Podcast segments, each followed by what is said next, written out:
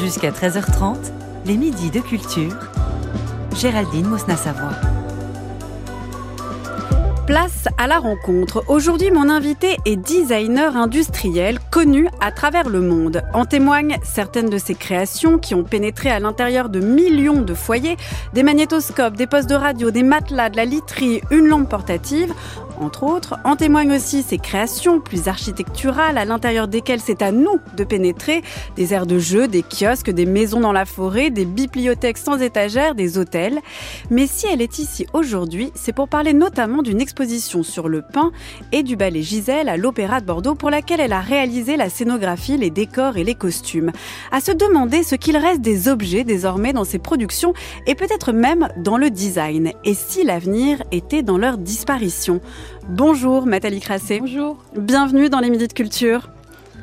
Je vous ai présenté comme designer industriel, c'est votre formation, c'est aussi la présentation qu'on trouve sur Internet quand on recherche votre nom. Euh, mais est-ce que ça vous convient vraiment encore comme titre? Euh, Maintenant, je, dirais plutôt volontiers designereuse. Designereuse, très bien. Design étant un terme anglais qui correspond pas à grand-chose chez nous, donc voilà, je le féminise. Alors justement, vous, vous venez exactement de dire euh, ce qu'allait être ma prochaine question, Nathalie Grasset. Dit ça désigne pas grand-chose. Le design ne désigne pas grand-chose. Euh, non, ce qui, ce qui me permet justement de pousser les limites de cette pratique, euh, voilà, et de répondre à plein de sollicitations différentes avec une approche euh, particulière et singulière. Quelle définition vous donneriez du design quand même? Euh, en, partant aussi peut-être de ce que moi je pourrais penser du design, à savoir produire des objets euh, qui soient beaux euh, oui, mais j'ai jamais trop pensé que c'était ça le design. je à un moment donné, je pouvais penser que c'était améliorer l'habitabilité du monde. C'est très prétentieux, mais en fait, euh, on s'aperçoit que c'est même plus suffisant, puisque euh, l'habitabilité est en train d'être euh, questionnée et remise en cause dans plein, plein, plein d'endroits. Donc aujourd'hui, je pense que le design, c'est plus défini par des aptitudes et, voilà une aptitude premièrement à regarder le monde qui nous entoure, et à devenir critique. Et euh, ça, c'est très important. Donc, euh, j'ai toujours considéré que c'était un peu de l'anthropologie appliquée. D'ailleurs, c'est pas moi qui, euh, qui ai dit ça, c'est Marc Auger qui définit le design comme ça. Et je trouve que c'est assez juste. Qui est Marc Auger? un, un, philosophe anthropologue qui vient de nous quitter malheureusement. Et voilà. Et en fait. Voilà, donc moi j'ai toujours considéré que c'était un regarder cette société, regarder le monde qui nous entoure, euh, deux, euh, faire un, un, saut créatif par rapport à un constat. Et trois, euh, donc c'est imaginer quelque chose qui n'existe pas, c'est cette habilité à, à trouver un, un, concept, ce qui est assez proche de la philosophie, parce que mmh. voilà. Et, et trois, euh, ben, mettre en, arriver à donner forme. Alors donner forme, ça ne veut pas dire simplement euh, euh, faire une forme. Hein. C'est beaucoup plus large que ça. Donner forme. Qu'est-ce que ça veut dire donner forme pour Donner forme, ça peut être aussi euh, aujourd'hui, euh, bah, justement refuser de, de, donner forme. Ah voilà. Donc vous êtes, est-ce que vous êtes un peu, bon, de fait vous allez être d'accord avec moi, Mathieu Crassé, parce que moi j'ai commencé en disant pour moi le design c'est créer des objets qui soient beaux. Je pars de ce paradoxe qui est que le design tend de plus en plus à s'interroger sur l'utilité même des objets, de la consommation en lien avec l'écologie. Euh, du coup, ça tend peut-être à disparaître ces objets, mais pour vous déjà, les objets n'étaient pas premiers. Euh... les objets n'étaient pas des, euh, des, formes esthétiques pour moi. Déjà, c'était simplement les objets et les espaces m'intéressent que si ils ont une action on va dire, sur euh, le vivre ensemble, voilà, sur le partage, sur l'hospitalité. Moi, c'est à ces fins-là, en fait, que je... Et c'est pour ça que je parlais plus de la création de scénarios de vie ou de scénarios d'usage. En fait, c'est ça mm. qui m'intéresse. Donc, c'est pas tant, tant l'objet, mais l'objet n'est qu'un support. Ce qui est le plus important, c'est l'intention. Qu'est-ce qu'on donne euh, aux autres et comment on permet, en fait, quand on dessine un espace, par exemple, de, de donner euh, cette envie de partager, de voilà. Et ça, ça, on sait que la façon de le faire euh,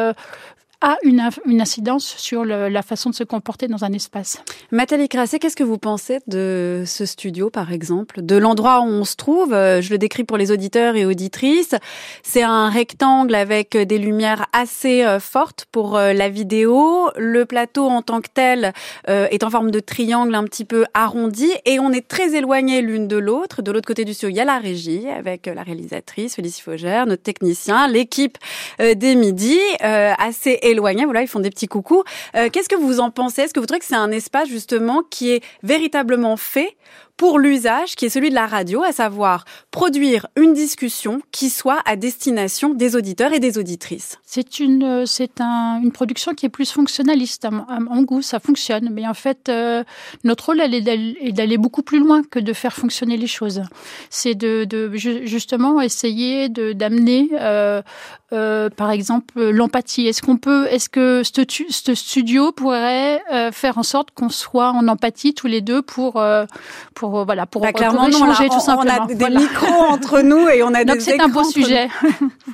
J'ai beaucoup aimé euh, Nathalie Cressé que vous parliez d'anthropologie appliquée, c'est-à-dire que c'est là où on comprend le, la dimension à la fois euh, théorique ou je dirais plutôt de l'ordre des sciences humaines, mais aussi le côté quand même parce que même s'il y a une disparition de l'objet dans votre métier, il y a quand même une réflexion qui est sur les matériaux à disposition en termes de ressources, mais aussi en termes de, de manipulation, de production. À qui on le destine? Est-ce qu'on le fait en masse? Est-ce que c'est de la consommation? Est-ce que ça répond à un besoin? Est-ce que ça va aller dans le sens d'un désir?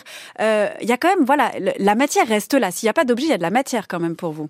Oui, mais c'est pas ça non plus qui me porte. J'ai jamais commencé mm. un projet en disant je vais travailler cette matière. C'est, ce n'est que la phase. Euh, je vais choisir la matière parce qu'elle me permet de répondre à cette intention que je veux donner à travers l'objet.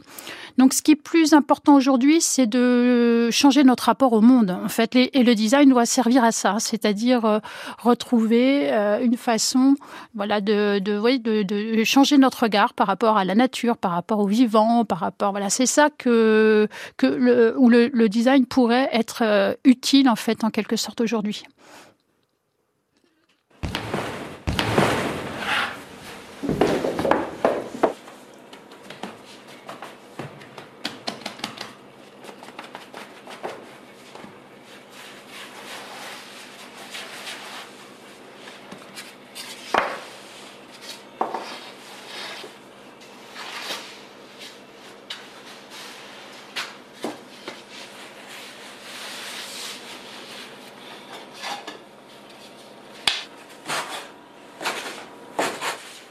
La nature elle-même, si on y, donne, si on l'accompagne, si on la soutient et qu'on l'aide à, faire ce qu'il faut quand il faut, etc., dans ces logiques de permaculture et d'agroforesterie, on a des résultats qui sont assez stupéfiants. Euh, voilà, c'est le don de soi. Alors le don de soi, euh, quand on est justement dans cet univers, quand on est en train de faire quelque chose d'aussi d'aussi incroyable qui est de faire du pain, et de faire du pain comme en plus euh, on le pratique ici, c'est-à-dire où on va grosso modo de, de la collection de semences euh, jusqu'au produit bien sûr fini que, que nos, nos chers et, et bien-aimés clients vont ingérer.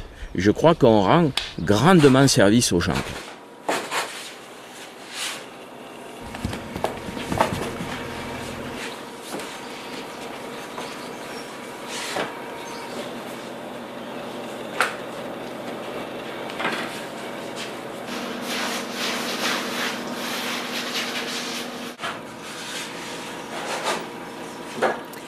Nous avons oublié le pain en chemin. C'est le nom d'une exposition de vous, Nathalie Crassé. C'est jusqu'au 20 janvier 2024 à la galerie Philippe Valentin. C'est dans le troisième arrondissement à Paris. C'est aussi en collaboration avec la galerie Mika.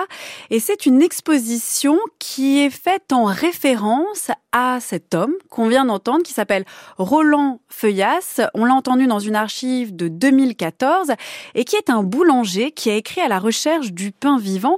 Est-ce que vous pouvez nous présenter Roland Feuillas, qui est peut-être la figure tutélaire euh, de cette exposition, Nathalie Crassé Oui, je me suis euh, beaucoup, euh, j'ai beaucoup lu en fait. Je pense que tout le monde l'a fait pendant la période de confinement, mais j'avais amorcé en fait ces, recherches pour, pour prendre des repères et, regarder comment d'autres personnes s'étaient reconfigurées en, en, quelque sorte. Et c'est le cas de Roland Foyas, qui n'a pas toujours été boulanger, qui l'est devenu, et qui a changé de vie en quelque sorte. Et, et en fait, c'est aussi euh, le, le, fait que j'ai un arrière-grand-père qui était meunier et j'ai voulu à un moment donné me rapprocher de cette pratique. Euh, je et, et c'est un peu en croisant ces deux euh, ces deux euh, ces deux éléments que je, j'ai commencé à, à imaginer faire euh, un, un, projet alors le, le exposer aujourd'hui euh, du design, c'était plus pour moi l'idée de montrer justement mes questionnements et, et comment j'essaie de me reconfigurer.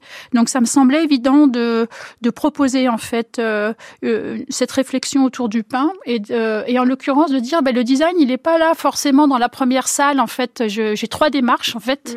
Et dans la première salle, le design n'est pas forcément là pour euh, créer, mais on peut aussi réactiver certains éléments qui nous paraissent intéressants et où justement il y avait euh, par exemple une place dédiée dans, le lieu de vie pour le pain. Euh, et donc j'ai réactivé une panetière alors expliquez-nous parce que c'est un objet. En fait, on a l'impression de savoir ce que c'est, euh, mais c'est un objet fabuleux.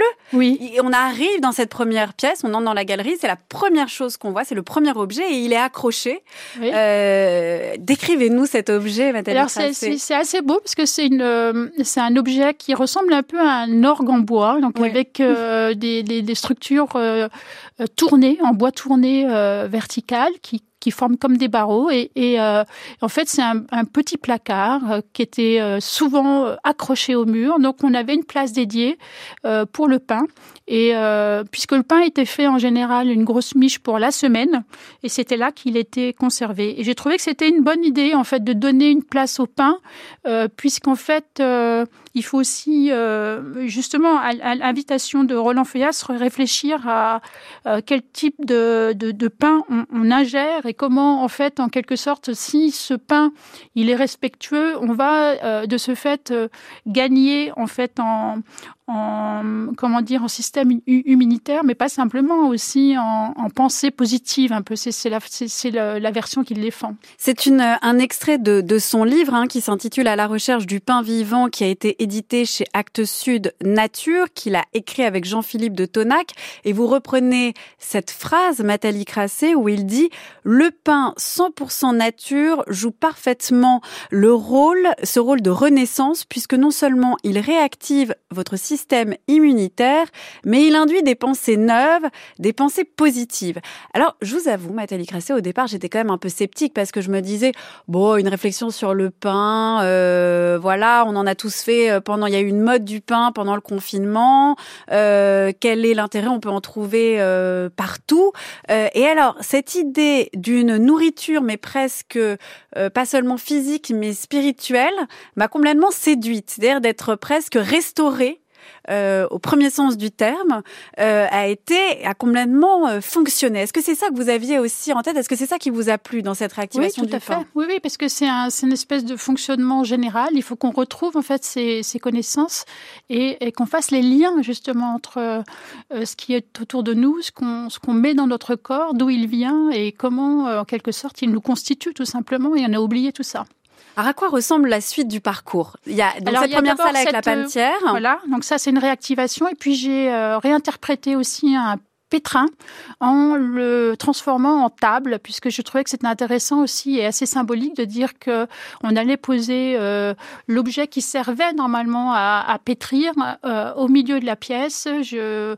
Alors les deux objets sont euh, simplement euh, utilisés avec un énorme rond jaune. Moi, mmh. je défends la couleur et là c'est comme une mise en lumière, tout simplement. C'est assez simple le procédé.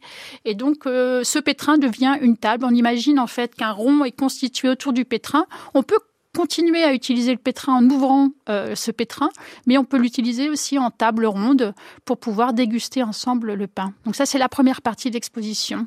C'est vraiment presque sur la. Là, on est vraiment du côté de la, de presque du domestique. C'est-à-dire vraiment du, du, quotidien, de la quotidienneté. Euh, dans la deuxième salle, c'est un salon d'anthropologues euh, écologues.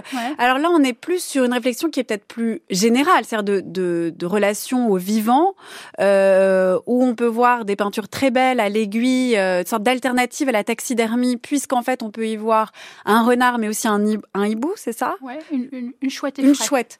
Euh, et, là, on est vraiment plus sur, avec écrit aussi euh, ce à quoi nous sommes prêts à renoncer. Oui. Toujours dans cette histoire de reconfiguration, euh, j'ai beaucoup lu, et, notamment un livre qui parlait de cette idée de renoncer, euh, puisqu'on n'en parle pas beaucoup en fait. Hein, on, a plutôt voilà, et, en fait, s'il va falloir qu'on renonce à certaines choses. En fait, on en parle beaucoup, mais on a du mal à. Oui, on s'est imaginé. En fait, je me suis dit, je vais créer mon rôle, c'est peut-être de créer un petit dispositif assez simple. Euh, dans le coin de, d'ailleurs, c'est dans le coin de la galerie. Je fais un espace. Alors c'est et, qui, qui porte ce nom, ce à quoi nous sommes prêts à renoncer, et ça symboliquement, on pourrait, euh, et j'avais d'ailleurs demandé aux galeristes de poser quelque chose euh, au sein du, de, ce coin, euh, on pourrait avoir ce dispositif à la comme maison, un exemple, comme un exemple, de bah, de dire bah, je sais pas une canette de coca voilà je peux renoncer voilà tout simplement une canette, au soda oui on, on vient mettre la, la canette et, et, voilà ça nous donne en fait une espèce de oui, de, de, temporalité aussi peut-être, tous les semaines, essayer de poser quelque chose dans, dans cet angle qui, qui, est, qui est en bois. Mais c'est aussi à, deuxième, à deux niveaux, parce qu'il y a l'angle qui permet de, de, de, se questionner sur les objets, et il y a l'angle aussi qui permet de se questionner sur la pensée, parce que notre, mm. on doit se reconfigurer aussi, on doit reconfigurer aussi notre système de pensée. Et donc j'ai créé une tête en bois et je lui ai fait une petite encoche, un peu comme une étagère, qui est, euh, et, euh, et on imagine pour, euh, pour donner une image, en fait, on pourrait écrire euh, patriarcat sur un petit bout de papier, on pourrait le poser sur mm. l'étagère. Vous voyez ce que je veux dire sur cette petite euh, renoncer au patriarcat. Voilà, renoncer, voilà, mm. renoncer au patriarcat. Donc en fait, ça nous permet aussi de formuler ou en tout cas de voilà de, de, de pourquoi pas en discuter aussi, parce que quand voilà c'est c'est un, un, objet domestique, donc on peut en discuter dans sa famille. Donc voilà, c'est un petit dispositif qui me permet en fait de de réfléchir à ces notions mm. et comment on, on les fait rentrer dans notre quotidien. Et dans la troisième salle, là, on est plus du côté justement de la mise en œuvre. Hein. C'est euh, peut-être la troisième étape de, de, ce parcours, de ce chemin critique, comme vous l'appelez, Nathalie Crasset, où là, on, on, voit en fait un réseau euh, de collaboration, justement. Donc c'est l'atelier Mika, c'est ça? Oui, c'est ça qui donc est un réseau en Bretagne qui justement va développer des savoir-faire. Oui, donc en fait c'est un euh, Michael a eu cette intuition il y a à peu près une vingtaine d'années de créer. Euh, C'est un artiste, Michael? Non, il est plutôt galériste en fait. Michael il, est, il est, voilà, il est, il est Michael Chenot. Il, il est, euh, il, a, il, a, fait des études d'ébénisterie en fait à l'origine et son parcours est un peu. Il a, voilà, il est devenu en fait amoureux de l'objet. D'abord euh, euh de l'objet. Pas comme vous finalement. Euh, et puis petit à petit, il s'est tourné vers le design. C'est ça qui est intéressant. Mm.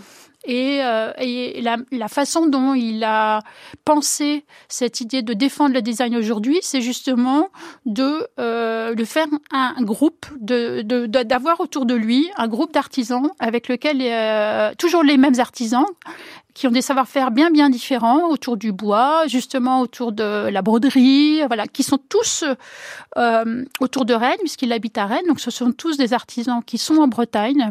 Et l'idée c'est de collaborer euh, et avec des artistes et des designers et de faire euh, ce travail d'ancrage de la création sur ce territoire. Et je trouve que c'est vraiment un projet qui peut nous montrer justement comment aujourd'hui se fédérer et euh, puisqu'on a besoin de créer en quelque sorte ce que je pourrais nommer une, communauté, une mmh. communauté mmh. qui, dont le rôle justement est d'ancrer la culture euh, dans le local, mais aussi euh, de créer des échanges entre euh, tous ces tous ces artisans d'art et et, et, et, et nous-mêmes, puisque en fait ça nous permet, ça nous lie et ça nous voilà ça donne quelque chose de beaucoup plus fort et, et, et c'est sur de long terme. Et l'objet va donc être euh, en quelque sorte quand on acquiert cet objet on acquiert euh, en fait le, le un produit un projet qui vient qui est né dans un écosystème et qui fait vivre un écosystème. Mmh. et ça c'est c'est ce qui est complètement différent. Mais est-ce que dans ce que vous dites Nathalie Grasset et que et que je comprends parfaitement le problème ça n'est pas euh, le fait que ce soit aussi des termes qui soient beaucoup utilisés euh, dans la sphère politique, mais aussi dans la sphère marketing, dans la sphère de consommation. C'est-à-dire que l'ancrage local, euh, le bio, bon ça le bio vous ne l'avez pas dit, mais le rapport à la nourriture qui serait saine, qui ne serait pas que de la nourriture pour le corps, le fait de euh, créer des tissus, de réseaux, d'échanges, de communautés, tout ça, le problème c'est que ce sont des termes galvaudés. Comment en fait parvenir à faire passer une idée qui soit juste à travers un terme qui l'est aussi, mais qui ne tombe pas dans ce versant-là marketing, ou même peut-être trop, abstrait. Oui, alors moi j'essaie déjà de changer. En effet, les terminologies ont beaucoup d'importance. C'est pour ça que aujourd'hui, je me déporte de l'idée de besoin. Alors, besoin, il y, a, les besoins mm. vitaux, bien sûr, mais j'essaie plutôt de partir, euh, partir des désirs, puisqu'en mm. fait, euh, les besoins, on en a créé artificiellement et ça a donné euh, notre société de consommation. Donc, il faut faire ce travail aussi, et vous avez raison, de, de, de se déporter d'un certain nombre de terminologies, tout comme la prospective, l'innovation, tous ces termes, elles sont, ils sont un peu euh, problématiques. Non, problématiques même plus que galvaudés. Aujourd'hui, pourquoi c'est problématique C'est vrai que c'est beaucoup plus fort. Et donc, euh, c'est notre travail d'essayer de, de, trouver à la fois les, les, concepts, mais aussi de donner euh, des terminologies nouvelles. C'est vrai que ce travail est, est peu fait et que et que voilà il y a, énormément de voilà de oui il y a beaucoup de choses à, en faire. Mm. Mais c'est ça qui est assez euh, presque écrasant, c'est-à-dire dans, dans dans le mouvement que vous avez initié, Nathalie Crassé, en tout cas auquel vous participez, auquel vous collaborez et que vous que vous nourrissez, c'est que ce changement de terminologie, il est extrêmement de terminologie, mais même, je dirais plus de mentalité. C'est-à-dire de ne plus penser en termes de besoins, mais de désirs. Euh... Et en termes de projet de vie, parce qu'en fait, c'est ça, les... on a un, un, présent qui est un peu anxiogène, enfin qui est beaucoup anxiogène, donc en fait, on ne peut même plus se projeter. Et, euh, mm. et en fait, c'est ça qui... Et, et, nous, notre, notre rôle, en fait, c'est ça, d'aider à se projeter et de se projeter. Donc en fait, ça veut dire qu'il faut qu'on qu'on revisite mais aussi même cette énorme. énorme Pour un designer, c'est-à-dire que euh, même dans l'opinion publique, on pourrait se dire, euh, pour repenser notre rapport au monde, je vais avoir affaire euh, à des hommes politiques, des femmes politiques. Voilà, bon, ça c'est un versant assez euh, premier, assez assez immédiat, ou alors à des penseurs hein, qui vont m'aider à justement, vous parliez de reconfiguration, à proposer de nouvelles catégories de réflexion. mais là, vous dites, c'est le designer en fait qui va pouvoir ah, proposer pas ça. tout seul, hein, c'est ça serait prétentieux. Non, non, c'est euh, moi, c'est la façon dont euh, j'entrevois le design aujourd'hui. Et euh, juste pour parler de terminologie, par exemple, le, le projet qui est fait avec avec euh, euh, le, projet que j'ai présenté dans la galerie. Je l'appelle dépassement d'idée de l'espèce avec euh, cette main de, de, enfin, cette main qui ressemble étrangement à un pied de castor, puisque l'idée c'était de montrer justement qu'il y a une espèce de similitude, qu'à un moment donné, on a bien sûr séparé les espèces, mais qu'en fait, quand on regarde cette main, on a un peu, enfin, je sais pas ce que vous en avez pensé, on est, elle a, bah, on est un petit peu interpellé. On est interpellé. C'est-à-dire qu'on on se demande effectivement alors, il faut dire aussi que cette exposition, on est interpellé par le fait que il y a des choses dont on perçoit le sens immédiat et parfois on, on se casse la tête à se dire qu'est-ce que ça veut dire. Oui. Alors qu'en fait, quand on reste à un sens assez, je prends spontané, on est, en fait, on a quand même compris la pantière, le cerveau euh, qui est coupé, ce à quoi nous sommes prêts à renoncer, euh, les animaux aussi qui sont peints et non pas euh, empaillés. qui sont peints à l'aiguille, donc ils sont brodés. Donc en fait, ce sont des alternatives, mais c'est mais c'est aussi quelque part une autre façon de considérer le vivant. Mm. Et là, en fait, dans ce, ce projet particulier, c'est cette, cette idée de trouver le terme qui qui convenait et euh, voilà. Est-ce une main à voilà, est-elle Voilà. Et je et je, je propose cette terminologie de dépassement de l'idée de l'espèce avec le castor. Il y a deux projets qui concernent le castor puisqu'il y a une grande réflexion aujourd'hui sur l'idée de de réimplanter le, le castor qui a euh, dans, la construction de ces barrages des effets euh, énormes sur la biodiversité, puisqu'il retient en fait euh, l'eau et, il permet à tout un, écosystème justement de, fleurir. on va passer à un tout autre projet de vous, Nathalie Crassé, mais comme on l'a bien compris, vous avez une vision globale de votre travail. C'est tout le travail que vous avez fait sur le ballet Gisèle. On en écoute tout de suite un extrait. Thank you.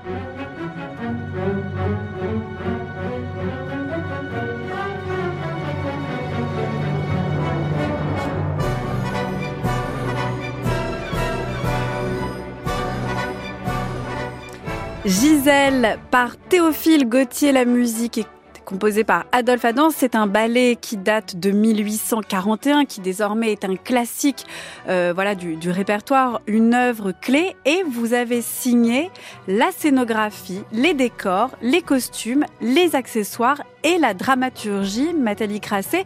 Qu'est-ce que ça fait de s'attaquer à un tel chef-d'œuvre euh, pour une période éphémère et qui là en fait n'est pas peut-être dans la reconfiguration du quotidien comme vous l'avez développé auparavant autour du pain. Euh, j'ai été très très surprise d'avoir cette proposition et en même temps je suis encore dans un petit nuage parce que c'est quelque chose qui m'a beaucoup apporté ces derniers temps. Euh, je dois dire que peut-être que Gisèle m'a réparé un petit peu en même ah, c'est vrai? Mais vous étiez brisée?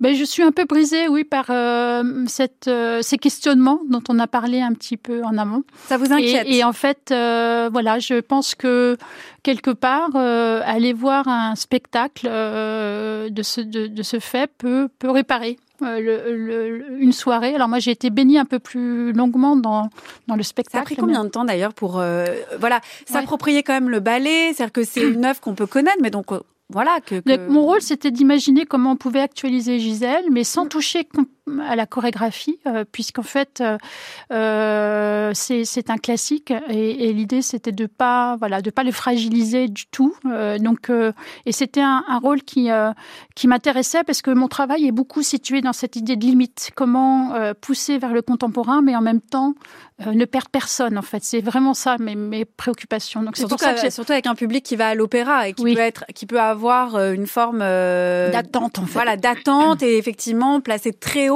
euh, certains, certaines œuvres qu'il connaît très bien. Oui, mais très rapidement, j'ai trouvé en fait euh, dans l'histoire de Gisèle euh, quelque chose de très intéressant sur cette idée de, présence de deux mondes que je réinterprète dans, le contemporain en, en parlant du, monde d'en bas et du monde d'en haut. Le monde d'en bas, Gisèle est une fermière, donc ce sont des vendangeurs et je le réinterprète comme des gens qui euh, qui sont en fait proches du vivant et qui le défendent, et le monde d'en haut qui, euh, qui est la deuxième partie, qui est la deuxième partie de voilà et qui est en fait euh, les gens qui craignent de perdre leurs privilèges. Et là, d'un seul coup. Euh, on est dans une interprétation qui devient beaucoup plus euh, contemporaine euh, et qui peut embrasser des, nos enjeux, les enjeux qu'on a qu'on a aujourd'hui. Et alors, vous... et alors tout ça, ça m'a permis vraiment de euh, de d'imaginer euh, à la fois le décor et les costumes de façon assez simple. On peut on peut prendre un exemple. Par exemple, oui. dans la première partie, alors les, les deux euh, Gisèle et c'est un petit bijou parce qu'en fait il y a un premier acte qui est vraiment dans la dans le réel avec des, des très joyeux avec les fêtes et, et, et, euh, des, des, des, des vendangeurs et en même temps euh, Gisèle qui qui va mourir, mais euh, et un deuxième acte qui est vraiment fantastique. Et euh, voilà, donc on a déjà cette, euh, ce, cette construction qui était très intéressante où on peut euh, avoir deux mondes, enfin, deux façons de représenter le monde complètement différents.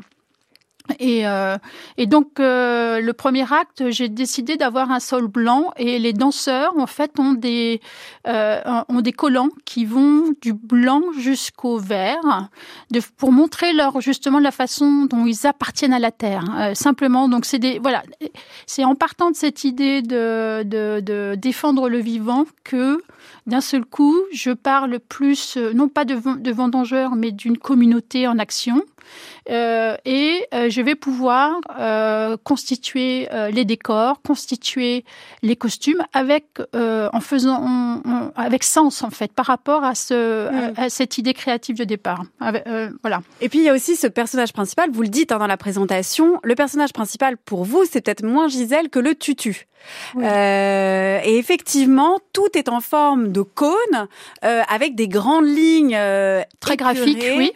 donc c'est autant pour une petite maisonnette qui est ouverte, autant pour les arbres, pour les fleurs, mais aussi pour les tutus. Et là, vous m'avez surprise, Nathalie Crassé, parce que les tutus, du coup, comme j'avais lu la présentation avant, je m'attendais à des tutus presque rigides. Et bien au contraire, ce sont des, des, des tutus extrêmement fluides et dans des couleurs très soutenues, ce qui fait qu'en fait, la, la danse, mais aussi presque le repère de, de l'histoire, est extrêmement presque naturel. Oui, en fait, il y a une espèce de d'interdépendance euh, de des hommes et de leur milieu. Et en fait, c'est mm. ce que je voulais absolument montrer, c'est-à-dire qu'on fait partie du milieu. On n'est pas juste euh, au milieu, hein. on est dans le, dans le milieu. Et donc cette façon de dessiner les choses avec les mêmes ingrédients euh, donne des résonances euh, et, et, et, ça fonctionne en fait. Alors il y a le premier acte, c'est très très très coloré. Euh, il y a du orange, il y a, le orange et le vert, mm. euh, des couleurs naturelles pour euh, pour les gens d'en bas qui défendent le vivant. Et alors, là, pour la petite anecdote, en fait, je voulais partir d'une matière humble et euh, pour montrer en fait tout le travail qui est qui peut être fait dans un opéra parce que il y a l'équipe euh, de, de, couturiers mais aussi la teinture enfin, les, les, possibilités sont énormes. Et donc je suis partie d'une matière qui est la serpillière.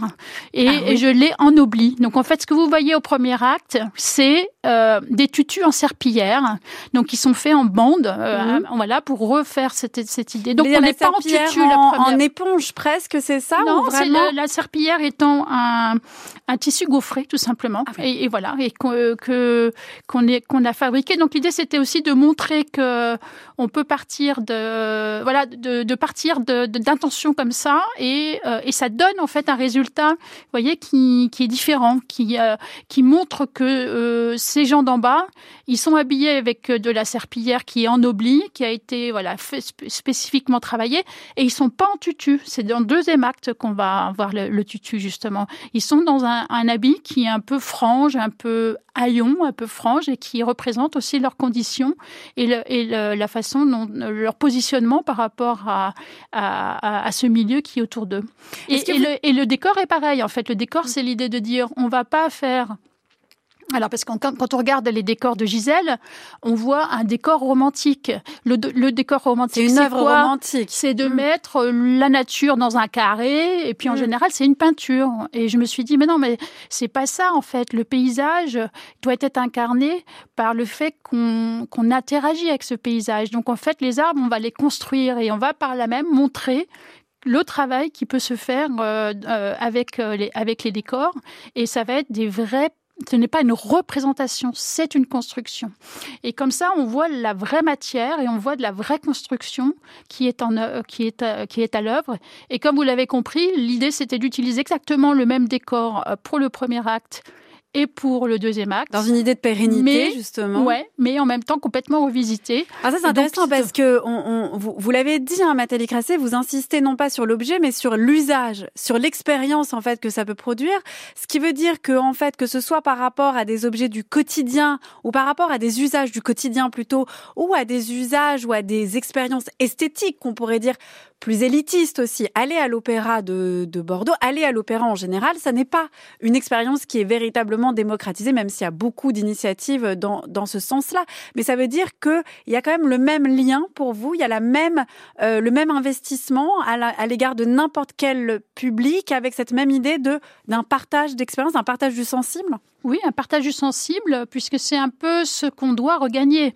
Si on est allé si loin euh, dans la destruction du monde, c'est qu'on a, on a perdu une part de notre sensibilité.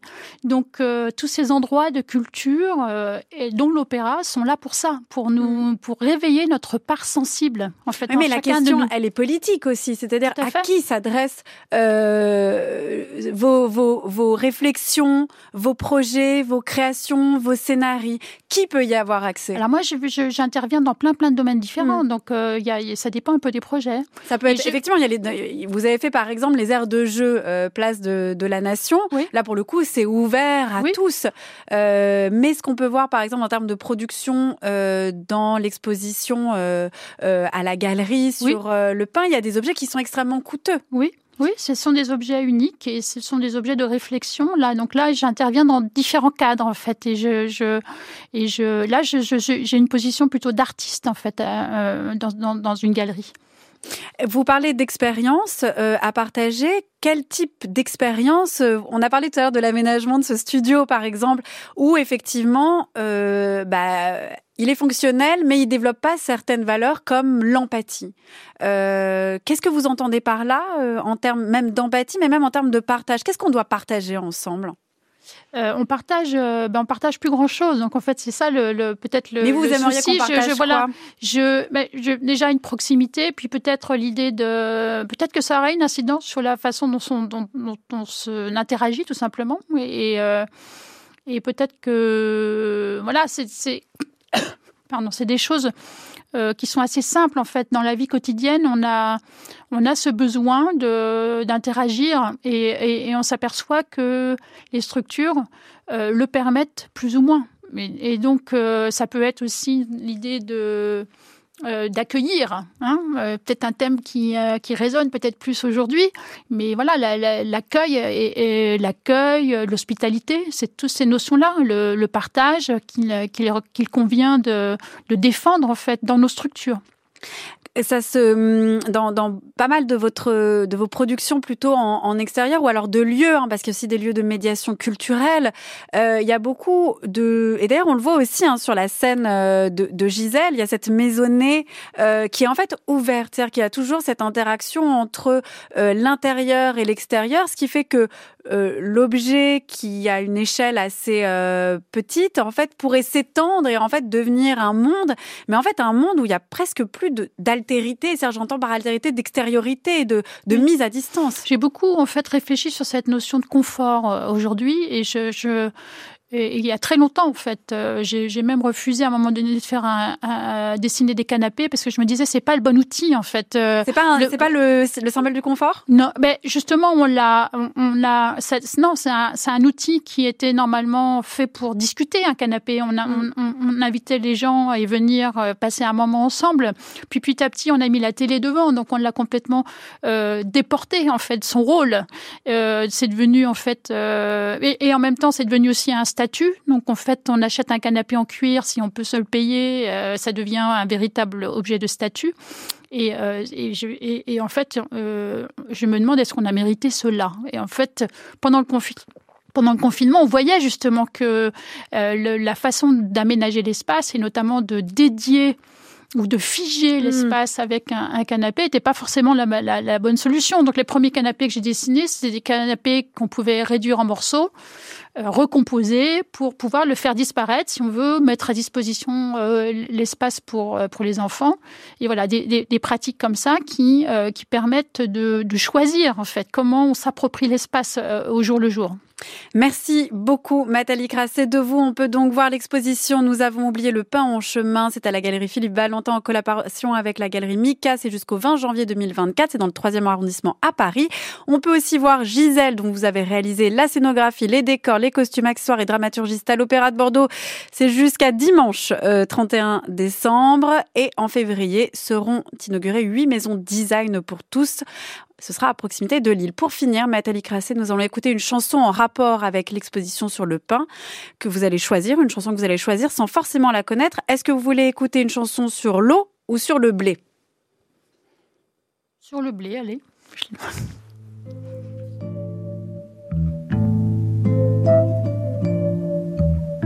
dans un champ de blé, dans un champ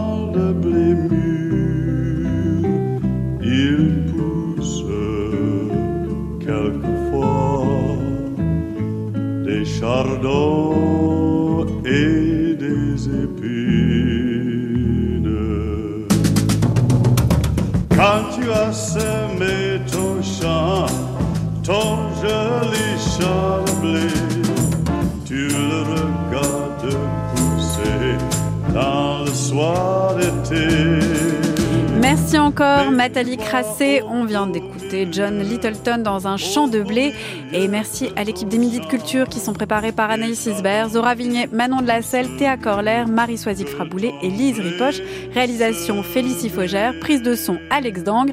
Pour écouter cette émission, rendez-vous sur le site de France Culture et sur l'application Radio France.